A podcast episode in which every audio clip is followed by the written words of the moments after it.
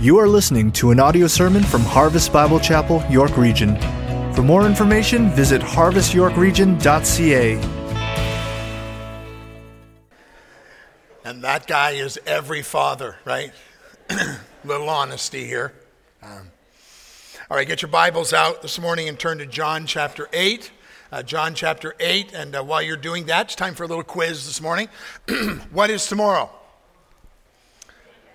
Right, it's Monday. That's right. It's, um, it's the day the Jays are going to win the first game in this series. And it's election day. Two of those things I'm very confident about, and uh, the other one we'll see. But uh, hey, it's election day tomorrow, and uh, in just a moment I'm going to tell you who to vote for, so that'll make it easy for you. When you get in the booth, you'll know exactly where to put the X uh, based on what I'm about to say. So we just keep it simple for the church. Some people are going, Pastor, you're meddling now. You're meddling. Hey, it's election day. It's important that we vote. Um, Sue and I are going to be away this week for a few days, and so uh, we went out and did an early ballot, took care of that. But um, if you can, uh, you need to vote tomorrow. And uh, so, who to vote for? A um, couple things. If you haven't prayed, you're not going to make a good choice. Right? This is something we need to pray about. Um, but here's who you vote for you vote for the party that will bring God the most glory. That's who you vote for right? That, that's the grid. That's all that really matters. Everything else is pretty fluffy, actually. And so your own personal preferences or your own thoughts about things, which are interesting, but if they don't line up with what brings God the most glory, and you're like, oh, Pastor, I was kind of hoping you were going to tell me which X to put the. No, I'm not going to do that. But I am telling you what's important is what brings God the most glory. And so when you think about how you'll vote and who you'll vote for, make that the grid. That's the grid we should make our whole lives, everything in our lives go through. And so why would this be any different? And then, hey, church, the reality of regardless of what happens on a Monday, and now the job is to pray. Um, pray for those who God. There'll be no surprises to God tomorrow. Maybe some surprises to us, no surprises to God. And, uh, and we're called as followers of Jesus Christ to pray for those who are in authority over us. So you've got that. Glad I could help you out with that for tomorrow. And um, all right, let's dive into the message. The message this week is entitled Shattering the Darkness. Shattering the Darkness. Uh, this is the uh, second I am that Jesus uh, lays out for them in the book of John.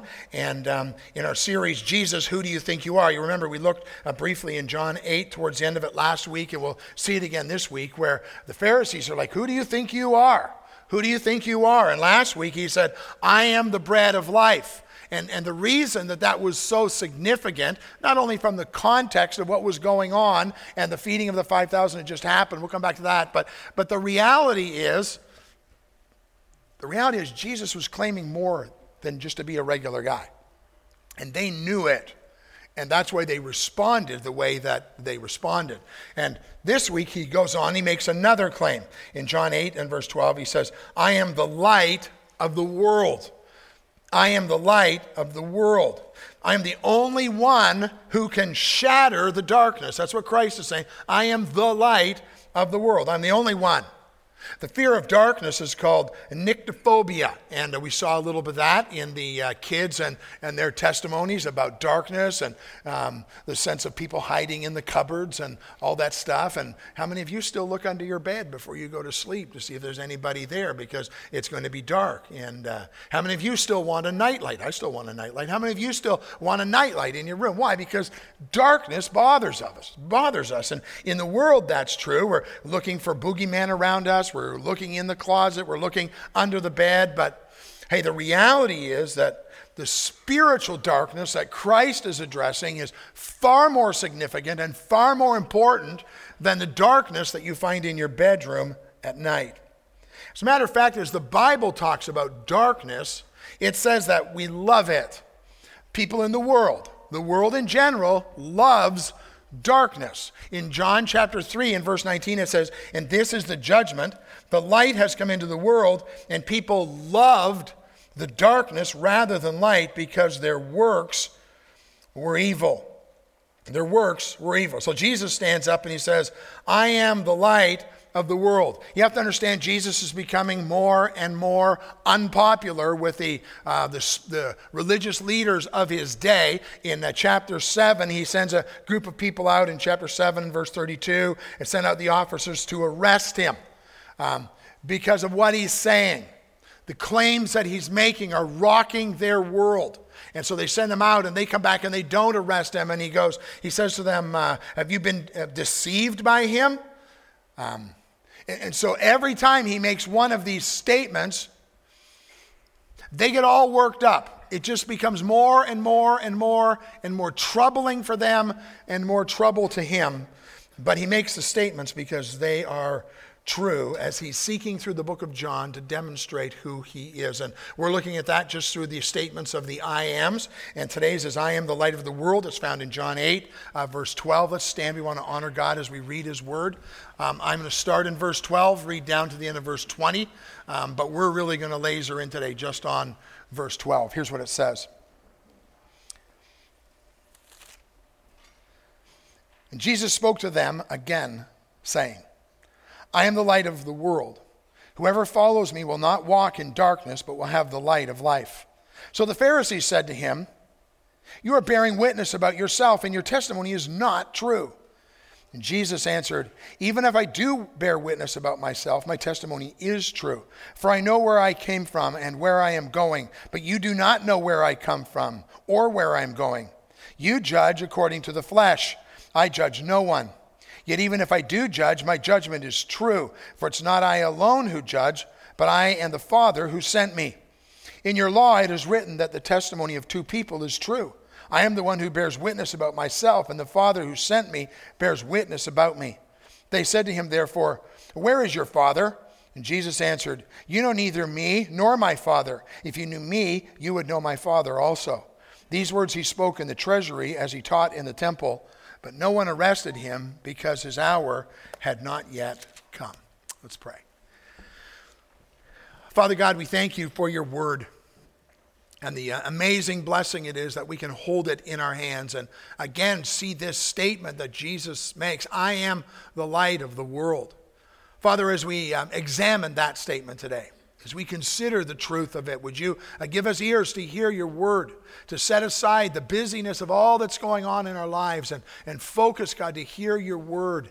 God, would you give us understanding of what Christ was claiming and what he was saying and, and what we need to do with it? And then, Lord, would you give us hearts that we would take it, receive it, and passionately live it out for the fame of the name of our Savior, Jesus Christ? We pray these things.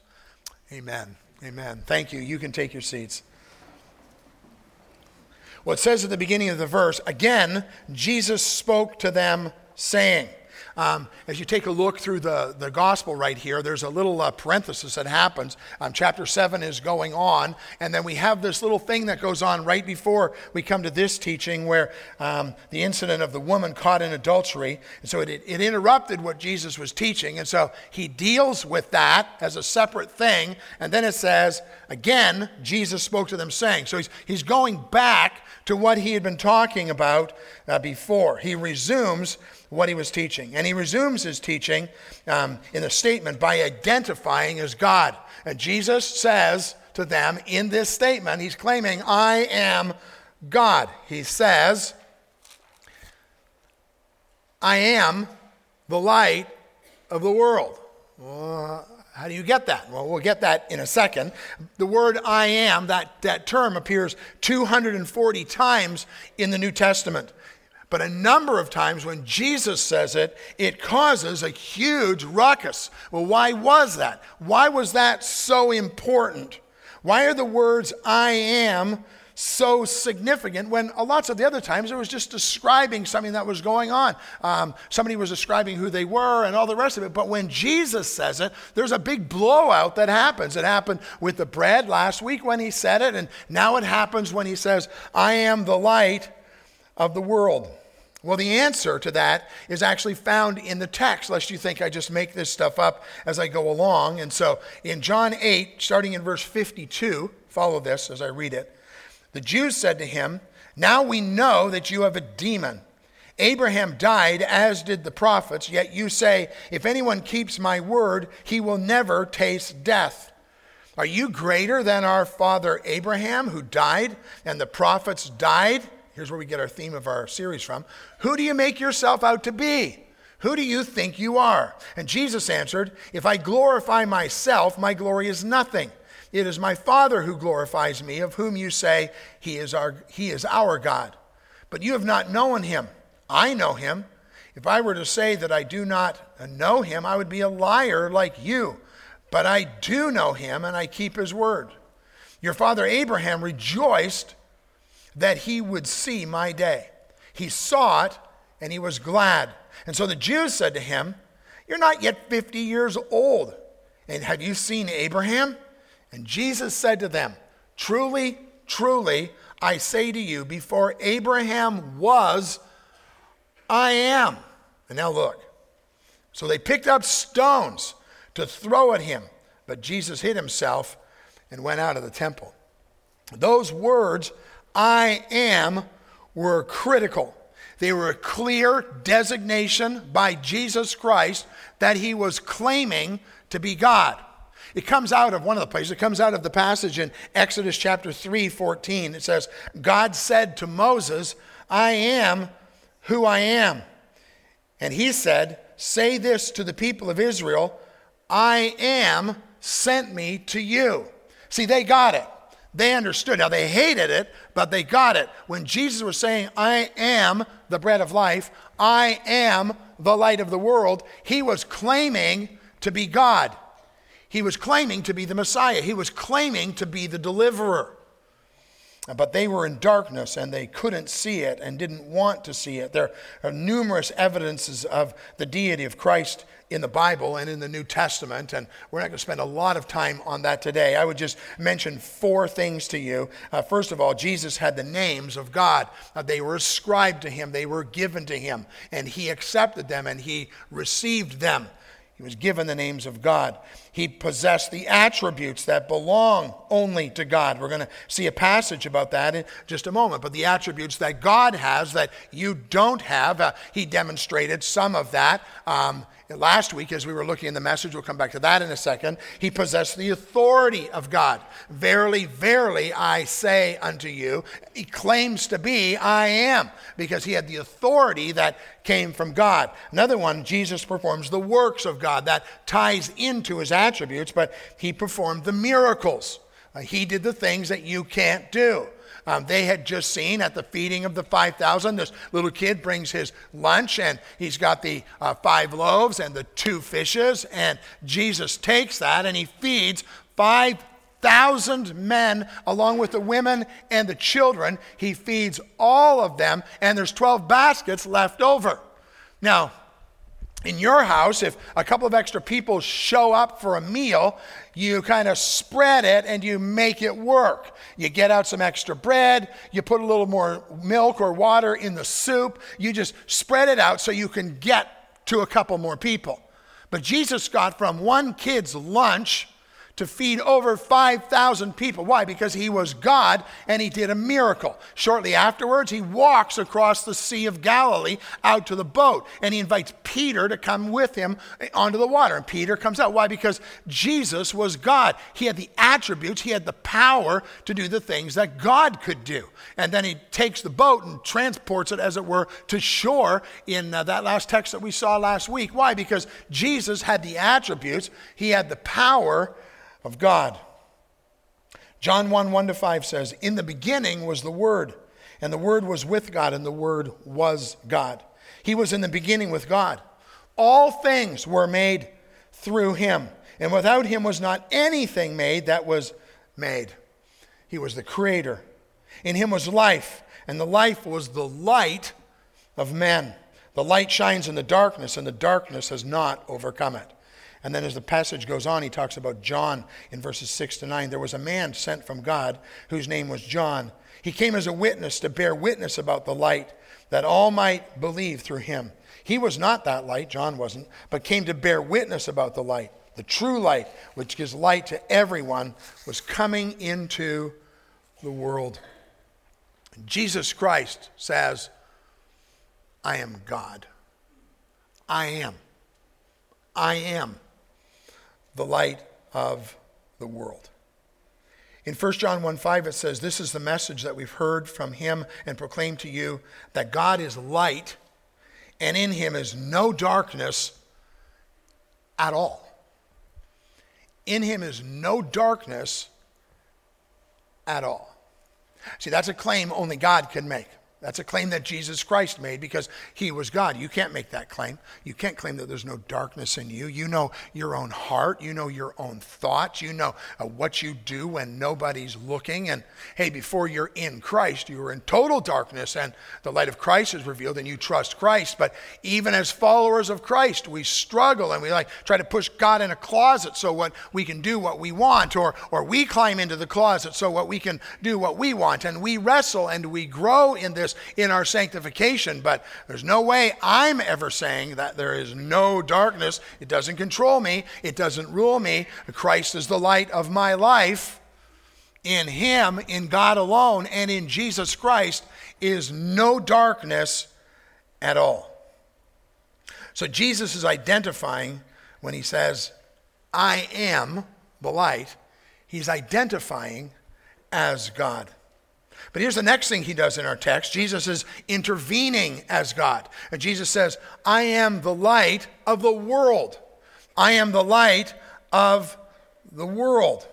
When Jesus says that, we need to understand the context in which it comes from. Remember, last week we talked about, when he talked about the, the bread, he had just done the feeding of the 5,000 the day before. And, and so there was a context. Context, context, context. Always in Scripture, be looking for what is the context. So I mentioned to you that the thing about the woman taken in adultery earlier in this passage was like a parenthesis, but he's going back now and referring to what he had been teaching them when uh, he says, again, Jesus spoke to them.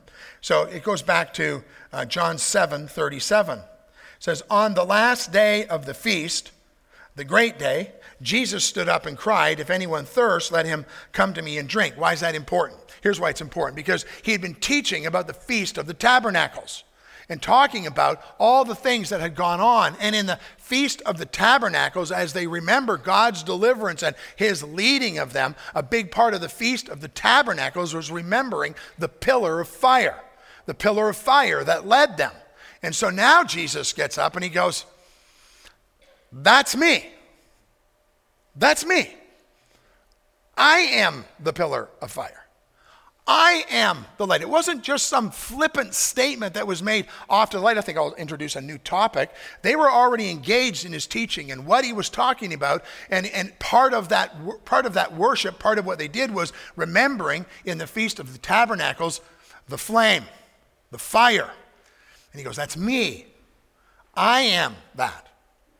And that's why they got so wound up, and that's why they were so bothered by it, because he wasn't just claiming to be some new religious leader, he was claiming to be God. And they understood it. He intervenes as God. Notice what he says, though. He says, uh, I am the light of the world. He doesn't say, I am a light to the world, not one of many lights, not come to God this way, or you can come to God this way, or you can come to God this way. No, no, no. He says, I am the light. Uh, later on, as we look at the I ams, we'll see I am the way, the truth, and the life. No man comes to the Father except by me. When Jesus is saying that, he's saying all the other lights, all these other things that you're hearing are wrong. I am the one, I am the only way to God. I am the light. I read John 3 19. John 3, you know, we usually stop at John 3 16 and we don't read the next verses. The next verses are as amazing as John 3:16, but verses 19 and 20 say this, this is judgment. Light has come into the world and people love the darkness rather than the light because their works were evil. For everyone who does wicked things hates the light and does not come to the light lest his works should be exposed. The world is a dark, dark place and it needs the light. Darkness is the absence of light, and the Lord Jesus Christ is the light that comes to reveal so much in our darkened world. Ephesians 6:12 says, "For we don't wrestle against flesh and blood, but against the rulers, against the authorities, against the cosmic powers over this present darkness, against the spiritual forces of evil in the heavenly places." And Christ says, "I am the light." And he, he alone, can shatter the darkness. A definition of light I read this week said light is the form of energy that makes it possible to see. Light is the form of energy that makes it possible to see. Jesus Christ is the form of energy that makes it possible for us to see in the midst of the darkness of all that's been done and all the evil that's out there. The only way we will understand is if the light, if the light comes and Jesus Christ is saying, I am that light. In Matthew 6, 22 and 23, it says, The eye is the lamp of the body. So if your eye is healthy, your whole body will be full of light. But if your eye is bad, your whole body will be full of darkness. If then the light in you is darkness, how great is the darkness? So without the light, six things I want you to see. Without the light, we are blind to the condition of the world. That's the first thing. Without light, we are blind to the condition of the world. Every man does that which is right in his own eyes. John 3 19, as we said, says, Man loves darkness rather than light. Unless the light shines, we're blind to the condition of our world. And people just keep on doing what they're doing. The world will go on doing what it's doing, not caring, because they're in darkness and they haven't seen the light. The first one, the condition of the world. Without the light, here's the second one you're blind to your own condition. It's not only the world, but individually, without the light shining, we're blind to our own condition that we're people who hate God. We're not striving after Him. We're striving for ends that end when our last breath is over. There's nothing more to it, and it's filled with darkness. It's filled to, I get what I want when I want, and without the light, we're blind to our own personal condition. There's none righteous, not even one. Without the light, we're blind to see the solution of the darkness that separates us from God. Without the light, we just keep on doing what we're doing. Without the light, we can't see the solution to the darkness. We don't even want it, we don't desire it without the light. Here's another one without the light, we're blind to the simplicity of the gospel.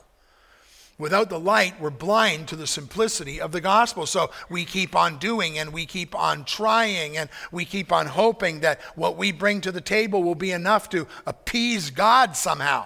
And uh, we're blind to the simplicity of here's what Jesus Christ did. There was a debt you couldn't pay.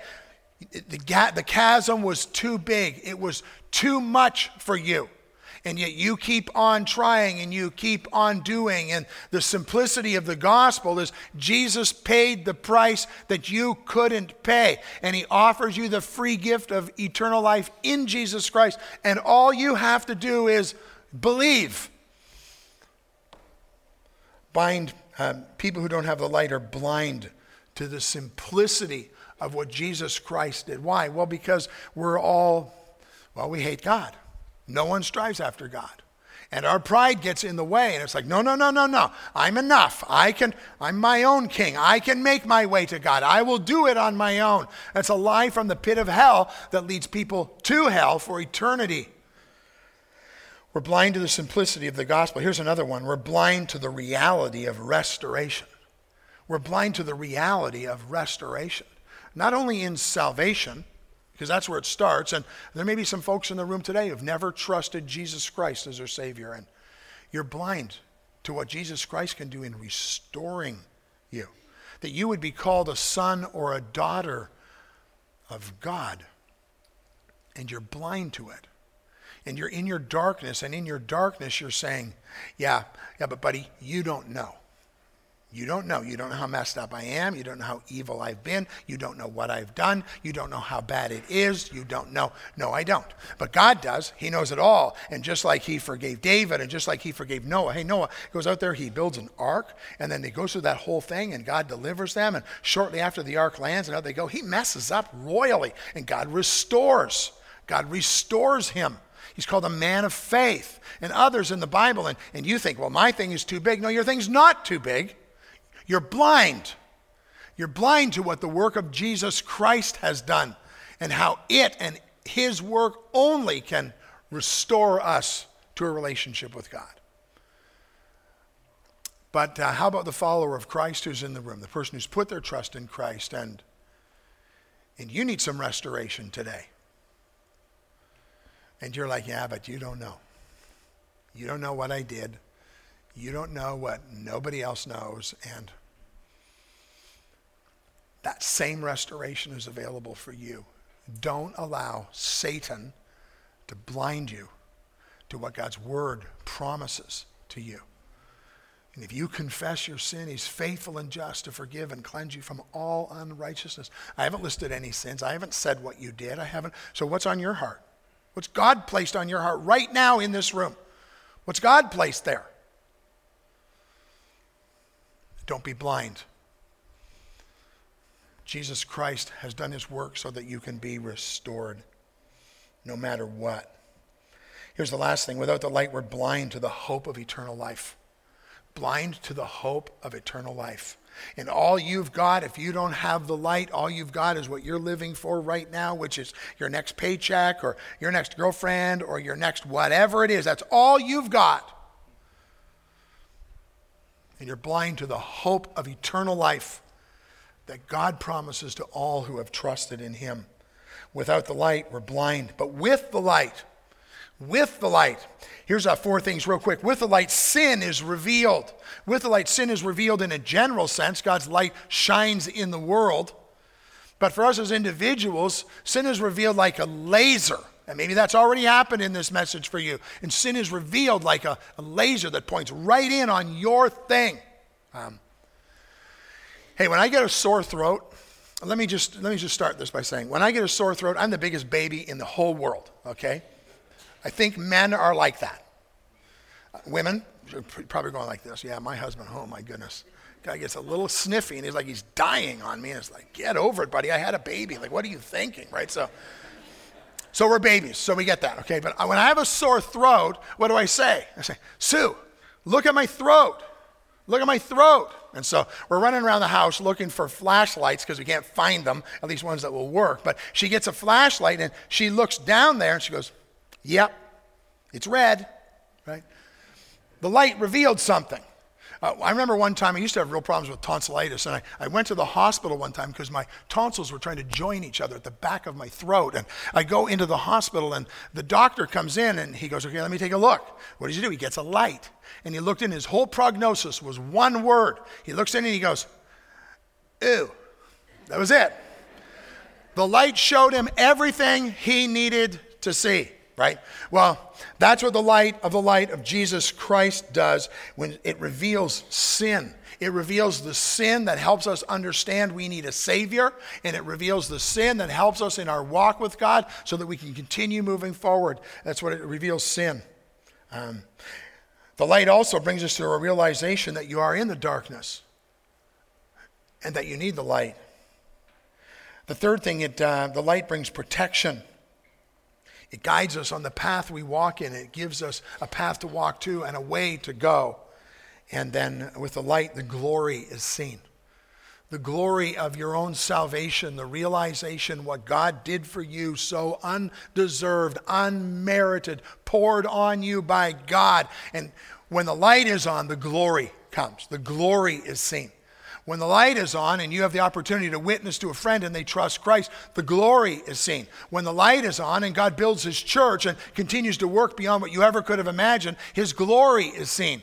Uh, when the light is on, you walk outside and you, you see the colors of the trees, or you take a drive this afternoon and you see the glory of what God has done in his creation because the light reveals that for us.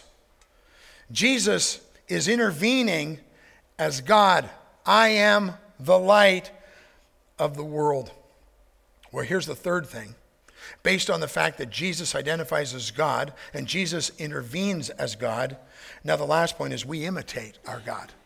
It's our job to imitate our God. Again, Jesus spoke to them saying, I am the light of the world. Whoever follows me will not walk in darkness, but will have the light of life. That word follow me has the idea of accompanies me, imitates me is a disciple of me. That's what Jesus is saying. If, if you are one, you are a follower, you are an imitator, you are a disciple, you're trying to be like I am. Whoever follows me. It sounds, as he says it, it sounds like a physical thing. And Jesus says, I'm going to walk off and you just follow me. But it's so much more than that because it goes beyond just the human walking to what Christ is claiming and what he's claiming from us and desiring from us that we would follow, we would follow him. It's a spiritual reality. Not walking in the unfruitful works of darkness that Ephesians 5 walks about, talks about, but rather walking in the truth that Jesus says in Matthew 16 24. If anyone would come after me, let him deny himself and take up his cross and follow me. It, become, it begins with salvation. Salvation comes when we deny ourselves. When we get to that point in our life when it's like, I get it. I finally get it. Jesus did it all. I don't bring anything to the table but my sin. And he takes it and he um, takes it away as far as the east is from the west. He washes me whiter than snow. I get it. It, it begins when we come to the place of understanding who Christ is and we put our trust, our faith in Christ alone for our salvation. Not about me, not about me and Christ. My salvation is about Christ and what He did and what He has done for me. And if you've never trusted Jesus Christ, the answer to the darkness that you find yourself in is not trying harder, it's not working more, it's not trying to please God, it's coming to the place of His gift is everything, and I receive His gift. Believe on the Lord Jesus Christ, and you will be saved. Except the man be born again, he cannot see the kingdom of God, God's word says. You have to believe. Have you done that? You do that right where you are right now. No magical, mystical words. It's about understanding who Jesus is, what he did, and what he did accomplished everything for your salvation. That you pray. You receive Christ right now, and you will be you'll be saved. When we have the light, we trust Christ as our Savior. Next thing he talks about is how we walk. Uh, we walk or we are to live in the light. Now he says it kind of in the negative. He says, I am the light of the world. Whoever follows me will not walk in darkness. So how will they walk? You will walk in light. Uh, people who are followers of Christ, their life has changed. You used to walk in darkness. That's all you knew. It's all you cared about. But it's not like that anymore. Now it's time to walk in the light. Some great passages about that. One main one I want to read. Uh, 1 John 1 6 and 7. If we say we have fellowship with him while we walk in darkness, we lie and do not practice the truth. But if we walk in the light as he is in the light, we have fellowship with one another, and the blood of Jesus, his son, cleanses us from all sin. We're told to walk and to walk in the light. And back to our verse He who follows me shall not walk in darkness, but have the light of life. So, what does it mean to walk? When he says, don't walk in darkness, or we say, walk in the light, like, what is he talking about? What, is, what does that mean? Because it's more than just getting up and going out of church when we're done. It's not just walking like that. There's, there's the whole what is our faith and what does it look like and what does that walk look like in us? It's, it's really, in short, how do we live our lives? That's what our walk is in Jesus Christ. Three things I want to say to you about that about the walk. It's really about the process of walking. Here's the first one the word all indicates progress. It indicates progress. It indicates I'm not where I used to be. Uh, Sue and I are blessed to have five grandchildren. The youngest one is about to walk. And if he started to walk this week, I just haven't heard but he's about to walk. And so at first he was just laying there on the floor, couldn't do anything. And then he learned how to roll over, and, and then he learned how to kind of slither along, and, and then he learned how to bum around, and, and then he learned how to crawl, and then he learned if I could stand up, the world looks different. So he starts pulling himself up on things. And if he hasn't already, he's going to start taking steps on his own, and he's going to walk. And when he starts to walk, guess what? There's going to be some problems. Mom and dad won't be able to keep up with him anymore. That's one thing. But the problems he's going to have, he's going to fall down a lot especially at first. That's why God designed diapers, so children wouldn't get hurt when they fall down. he's going to fall down. He's going to crack his head on stuff. He's going to have bruises and he's going to have to get up and he's going to have to keep practicing and he'll get better because walking indicates progress. It indicates progress. So, how are you progressing? When you think of your spiritual walk, how is it different today than it was a month ago? How are you growing? What has God shown you? What has God taught you? Is there anything in the last month? There should be. There should be something in the last week. There should be something in the last day. Uh, maybe you have to go back six months. Maybe you have to, I hope, don't have to go back a year. Because walking in Christ is a picture of progression. Second thing, walking in Christ, it's related to our growth as a person. I talked to a man after the last service who came to uh, pray with me, and he, he just wanted to tell me a little bit of his journey. He, his wife died almost two years ago. And he's just talking, when I talked about progression and I talked about growth, he, he's now at the place where he can see what God has been doing and he's rejoicing in it. And let me tell you, he misses his wife, and there were lots of tears as we talked. But the reality is, he's moving forward. And he was able to tell stories of what God has done and how God has even used the death of his wife and how hard that was to, to be a witness to someone even last weekend. And he's growing. If you knew who he was, you could tell me about some problems that he still has that I know he still has, but he's growing. He's progressing. He's growing. The third one is taking steps towards maturity, growing up in Christ. The things that we used to think were such a big deal, and we now understand with maturity in Christ what those really mean and what's significant and what do we hold on tightly to and what have we learned not to hold on to so much. And speaks of maturity. Ephesians 5 8 says, For at one time you were darkness, but now you are light in the Lord. Walk as children of light. And then over in Matthew chapter 5, verses uh, 14 to 16, says this You are the light of the world. A city set on a hill cannot be hidden. Nor do people light a lamp and put it under a basket, but on a stand, and it gives light to all in the house. In the same way, let your light shine before others so that they may see your good works and give glory to your Father who is in, in heaven. A guy came up to me after the service and last night because I quoted that verse and he said, Now, wait a minute. So the verse we're talking about said, Jesus said, I am the light. I am the light. And, and this verse says, You are the light. You are the light of the world. Isn't there a conflict there? So, a little bit about the Bible and studying the Bible. You got to put things in context. What was Jesus teaching and what was he saying? And in this one, where he says, uh, You are the light of the world, later on he says, Let your light show sign. What's your light? It's the light of Christ in you. But let's go back to the context. In the context of our, our passage, Jesus was talking about the tabernacle about God leading, and he goes, I am that light in, in Matthew 5, it's the Beatitudes, and Jesus is teaching us how we live and what we do. And so he goes through all of those things, and the, right before he talks about how we're the salt. And now he talks about how we're light. We're the light that shines the life of Jesus Christ into a world.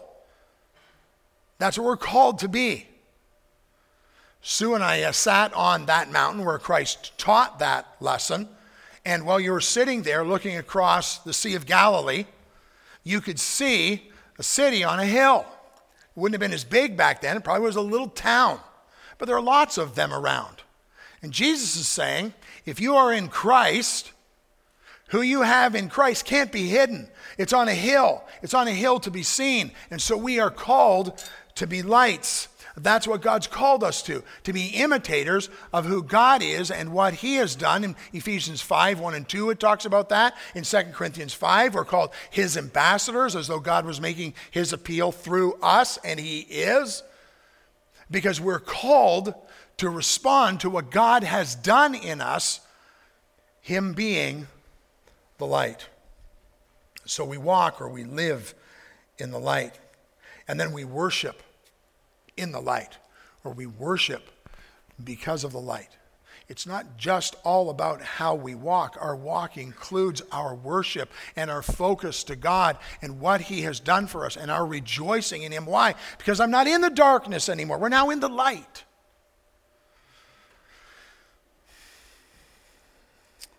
So they said to Jesus, Who do you think you are? And he said, I am the light of the world. So, harvest, who do you think you are? Based on the reality that the verse we heard during the worship time, every good gift and every perfect gift is from above, coming down from the Father of lights, with whom there is no variation or shadow due to change. James 1:17. Or Colossians 1:12, giving thanks to the Father who has qualified you to share in the inheritance of the saints in light. Who do we think we are? Because of the finished work of Jesus Christ, the enemy is crushed under his feet. Sin and death are defeated by his mercy. He has broken our shackles. He has erased our shame. He has destroyed Satan's power in his name. We are healed because of his grace. Who do we think we are? I found an answer to that in 1 Peter 2, verse 9. But you, but you, but you are a chosen race, a royal priesthood, a holy nation, a people for his own possession that you may proclaim the excellencies of him who called you out of darkness into his marvelous light. Let's pray. Lord God, this is your word, and we thank you for it. Thank you for the awesome Savior we have, the light of the world. Father, teach us. Teach us how to walk in the abundance of all that you've accomplished for us, with a desire to passionately live out for you because all you've done is so amazing. And Father, for the person who's in the room today who's never trusted you, I pray you would call them out of darkness and into your marvelous light. Do this work not to us, do this work for the fame of the name of Jesus Christ the Lord. We pray these things in his name. Amen.